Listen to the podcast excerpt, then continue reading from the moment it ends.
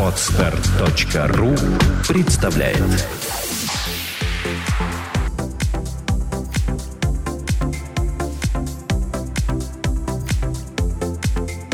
Добрый день, дорогие слушатели. С вами подкаст «Психология, миф и реальность» и его ведущие Александра Иванова и Андрей Капецкий. Здравствуйте. Добрый день. Мы продолжаем цикл передач об эмоциях. Сегодня мы будем говорить об очень нужной и в то же время болезненной, наверное, в некоторой степени эмоции, которая называется вина.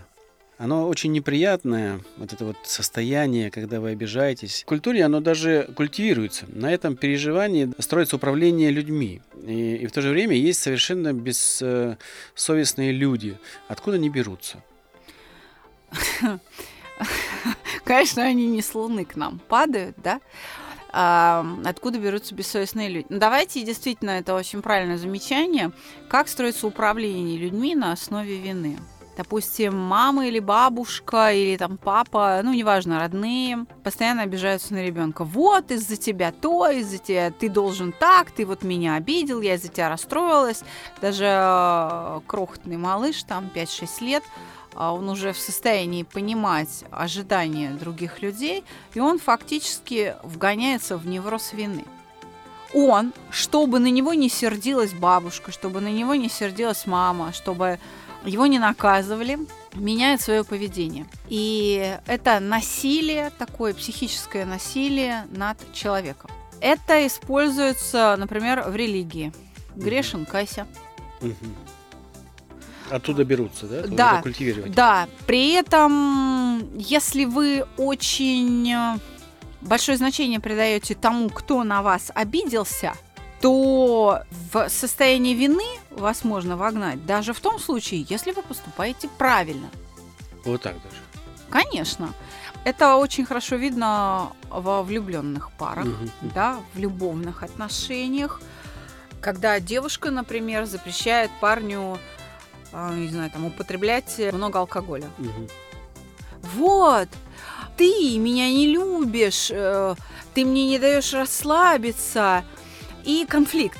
Парень высказывает свое недовольство тем, что девушка ведь поступает правильно. Она пытается уберечь человека от деградации, от алкогольной зависимости, да, угу. от какого-то постыдного поведения, о котором он потом, будучи сильно пьяным, протрезвев уже, потом он пожалеет, она поступает правильно, ограждая его от тяжелой формы интоксикации и от психической зависимости.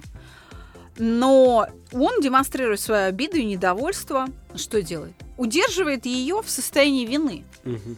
То есть она поступает правильно, но испытывает чувство вины. Состояние вины, оно в действительности не зависит от того, правильно и справедливо мы себя ведем – и оно не зависит от вот этих вообще понятий, которые в Уголовном кодексе указаны. Умысел или неосторожность. Угу. То есть это вообще вне сферы того, что мы здесь на подкасте обсуждаем как психологи. А бессовестные люди э, берутся, знаете, откуда, как ни странно.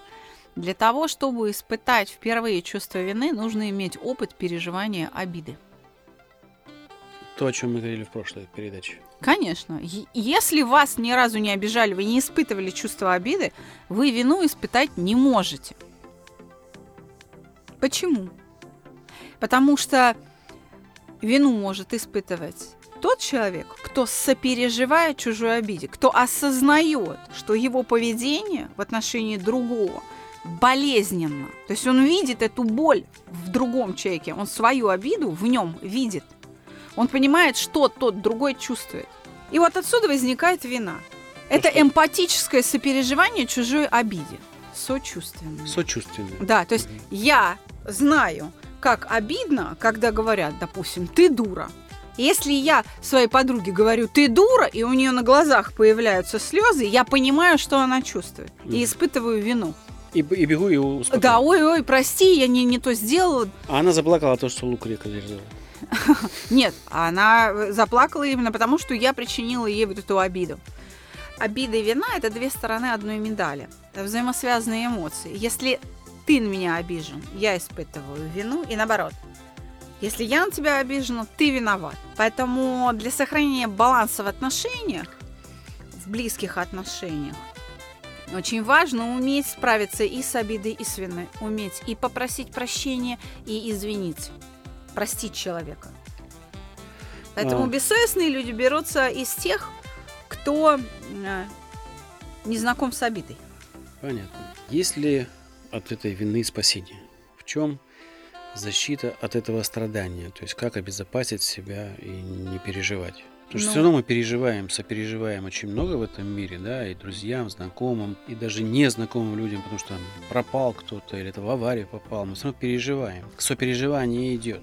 И где-то мы даже испытываем чувство вины в каких-то, там, да, что не уберегли, не подставили подпись под чем-то. Как вот, чтобы разобраться с тем, как уберечься от этого вот состояния вины, которое может быть намеренно в нас вызывают с определенной управляющей целью, Мгм. чтобы изменить наше поведение принудительно. Давайте разберемся с определением, что такое вина. Давайте. Давайте. Итак, если обида – это ситуация или факт, когда я обнаруживаю, что мои ожидания, направленные к другому человеку, оказались нереализованными, Мгм. нереалистичными, то вина – это прям противоположный процесс, когда я не выполняю чьих-то ожиданий. Мгм. Вот этот факт несоответствия чужим требованиям, которые для меня важны, вызывает во мне состояние вины. Опять же, я говорю о том, что мы можем испытывать состояние вины даже в том случае, когда поступаем правильно. Пример. Приходит ко мне на прием бизнесмен. Он не может а, справиться с состоянием вины. Он уволил за внутрикорпоративное мошенничество несколько миллионов рублей своего главного бухгалтера. И запил. Просто запил. В чем проблема?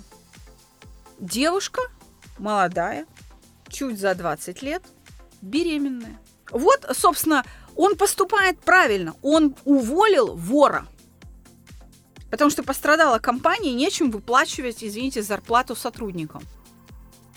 Он поступает правильно, Но, но девушка беременная при увольнении плакала. И вот сочувствие этой ситуации жизненной, его совестливость, она привела к таким плачевным последствиям, к запою. Вот это и есть состояние вины. Это вот то, что мы обсуждаем. Поэтому как от него избавиться? Нужно осознать, что я не обязан всегда следовать чужим ожиданиям. Потому что я тогда живу не своей жизнью. Меня тогда не существует. Мне тогда нужно отказаться от своих потребностей, от своих желаний и сделать невозможное. Удовлетворять всегда чужие желания. Есть хороший фильм современный о Иване Поддубном, в котором Пореченков играет главную роль. Вот когда они выезжают в Париж, едут там в карете, а, впервые на чемпионат там, мира или Европы да, по э, борьбе, что говорит э, Поддубный? Я, говорит, не пряник сахарный, медовый, чтобы всем нравиться. Это его защита от состояния вины. То есть человек реалистично смотрит на свои возможности.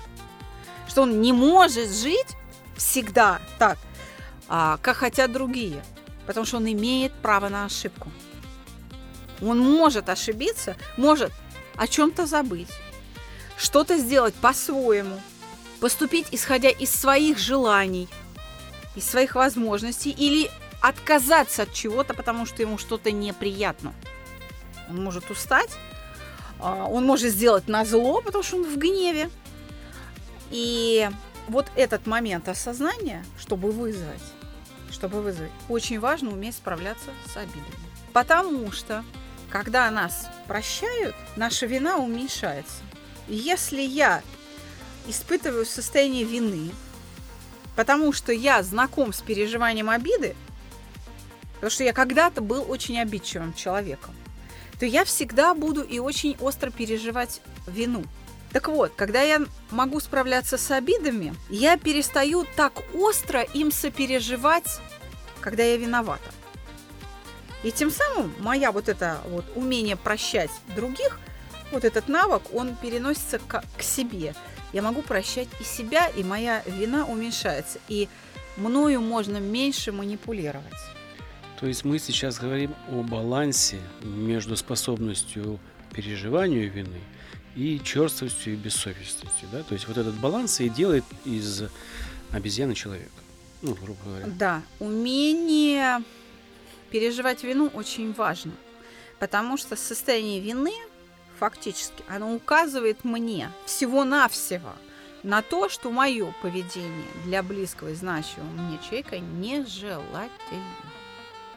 Вот это единственный вывод, который несет переживание вины. Оно не должно унижать меня, оно не должно меня прибивать к полу и вообще втаптывать в грязь. Это очень важная социальная эмоция, которая позволяет мне менять поведение в пользу любимого существа. Да, исправлять ошибки побуждает меня, очень важно. Но вместе с тем, если я вообще не способна к переживанию вины, я опять-таки остаюсь в одиночестве. Никто не хочет все время находиться в состоянии обиды. Если я черствая, бессовестная, я постоянно обижаю других и не сочувствую, мне все равно. Вот в этом состоянии боли, вот с таким ежиком или там ядовитым дикобразом, как я, никто не будет общаться. Таких людей называют эгоистами. А баланс как найти? Баланс состоит в том, что нужно уметь внутри себя отделять то, что от меня зависит, от того, что от меня не зависит. То есть реалистичность. Вот это как раз, как раз да, да, реалистичность своих возможностей. Снятие розовых очков, спустись с неба на землю. Это да. как раз говорит о людях, э, которые да. не могут соблюсти баланс. Да, да, это как раз э, дает мне возможность не испытывать вину в тот момент, когда я поступаю правильно, и испытывать ее в меру ровно настолько, насколько она меня не разрушает и не, уби- не убивает в тот момент, когда я действительно причиняю боль, да, и когда я не права, ну, с точки зрения какой-то социальной. То есть вот это вот отделение Богу Богова, там, Кесарю Кесарева, вот эти вот а, все вещи, они выстраиваются как бы у меня внутри. Когда работаем с виной, каков должен быть результат? принципе, мы его только что описали, это способность просить прощения, способность есть извиняться. Человек должен научить себя, не заставить, а научить себя видеть полезность в действии просить прощения у кого-либо, потому что это действие полезно не только для человека, у которого просит прощения, но и для человека, который просит прощения. Оно полезно само по себе. Да. В чем его смысл? Мы просим прощения не для того, чтобы признать, там, правы мы, не правы, а мы имеем определенную цель. Прощение мы просим для того, чтобы ослабить обиду в другом человеке. И тем самым, если ситуация конфликтная, успокоив контрагента, у него открываются уши, у него открывается, так сказать, сердце, мозг вообще, для того, чтобы услышать мою позицию. Это, в принципе, да. такая важная вещь для того, чтобы Очень начать важно диалог. для коммуникации. Очень важно для постоянного поддержания баланса в отношениях уметь просить прощения. Угу.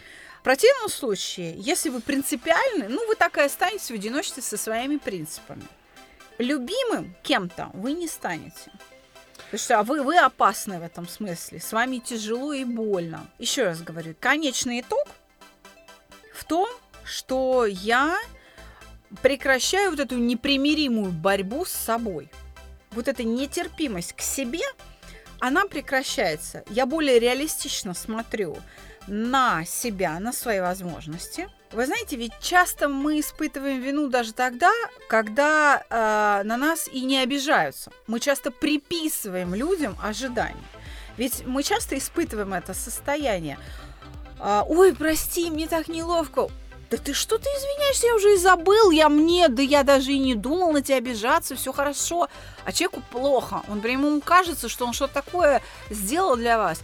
Люди вот эти мнимые ожидания, направленные к себе, сами моделируют, и потом сами испытывают вину, то есть сами себя мучают, и э, испытывают, э, им даже трудно потом подойти пообщаться – а человек не понимает, что, что не так? Почему с ним перестали разговаривать? Сам придумал, сам обиделся. Да, да, да. Нет, сам испытываю вину. У меня был случай в практике, когда женщина испытывала вину перед мужем, причем за совершенно бытовые вещи, что она там рубашки не гладит, чай с утра не собирает, двое детей маленьких, погодки, тяжело что муж вынужден сам с утра на работу вставать, завтрак себе готовить. Вы знаете, эта история с выдуманной виной, она закончилась э, годичной депрессией с, э, с большим количеством феназепама. То есть вплоть до того, что она по, по, в диспансере э, ей ставили капельницы, понимаете, феназепам внутривенно проливался. А в общем-то вопрос в том, что она придумала, что мужу плохо. То есть мы преувеличиваем то неудобство, которое мы причиняем окружающим людям. Вернемся к разговору о чертах личности. Что меняется внутри меня с учетом последней информации, которую мы узнали о вине?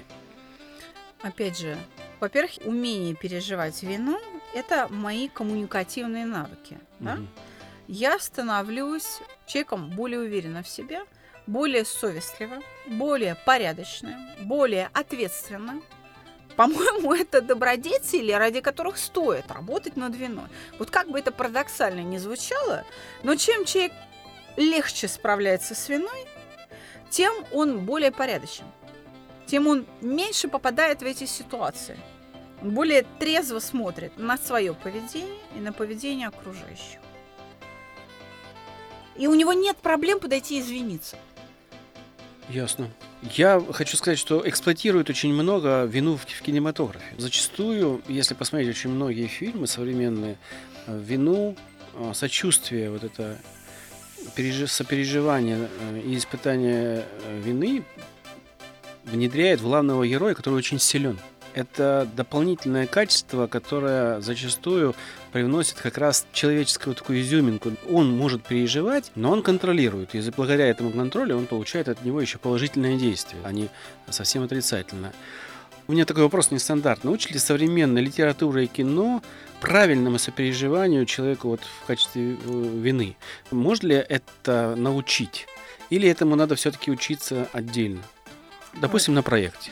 Вы знаете, я бы так сказала, что в современной литературе это очень сильно и там в кинематографе, и вообще в, ну, как бы в культуре, в сознании людей это очень сильно искажено. В действительности людей сильное переживание вины ломает.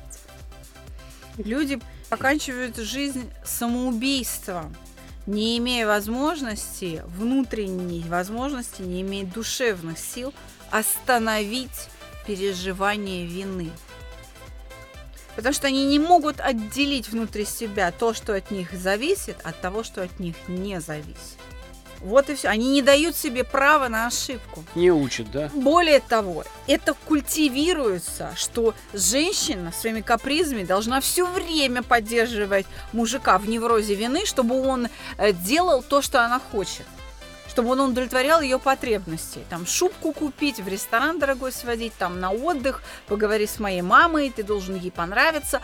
Понимаете, это становится всеобщей нормой и стилем управления и воспитания своими детьми. А потом удивляются, почему дети не любят а потому что мама представляет с папой угрозу. Не может ребенок все время находиться в этом состоянии. Он сам себя ненавидит. Современная культура не учит. Э, она учит очень хорошо переживанию вины так, что люди, да? Да, что люди ломаются и гибнут. Угу. Об этом как раз говорят детские суициды в возрасте до 12 лет. Ну и масса-масса других фактов. На этом мы закончим подкаст о вине. Одной из эмоций, которые мы разбираем в нашей серии подкастов об эмоциях. Записывались мы в прекрасной студии Владимира Нелюбина MN Records. С нами работает наш звукорежиссер Мария Васенкова. Благодарим вас за внимание. До свидания. До новых встреч.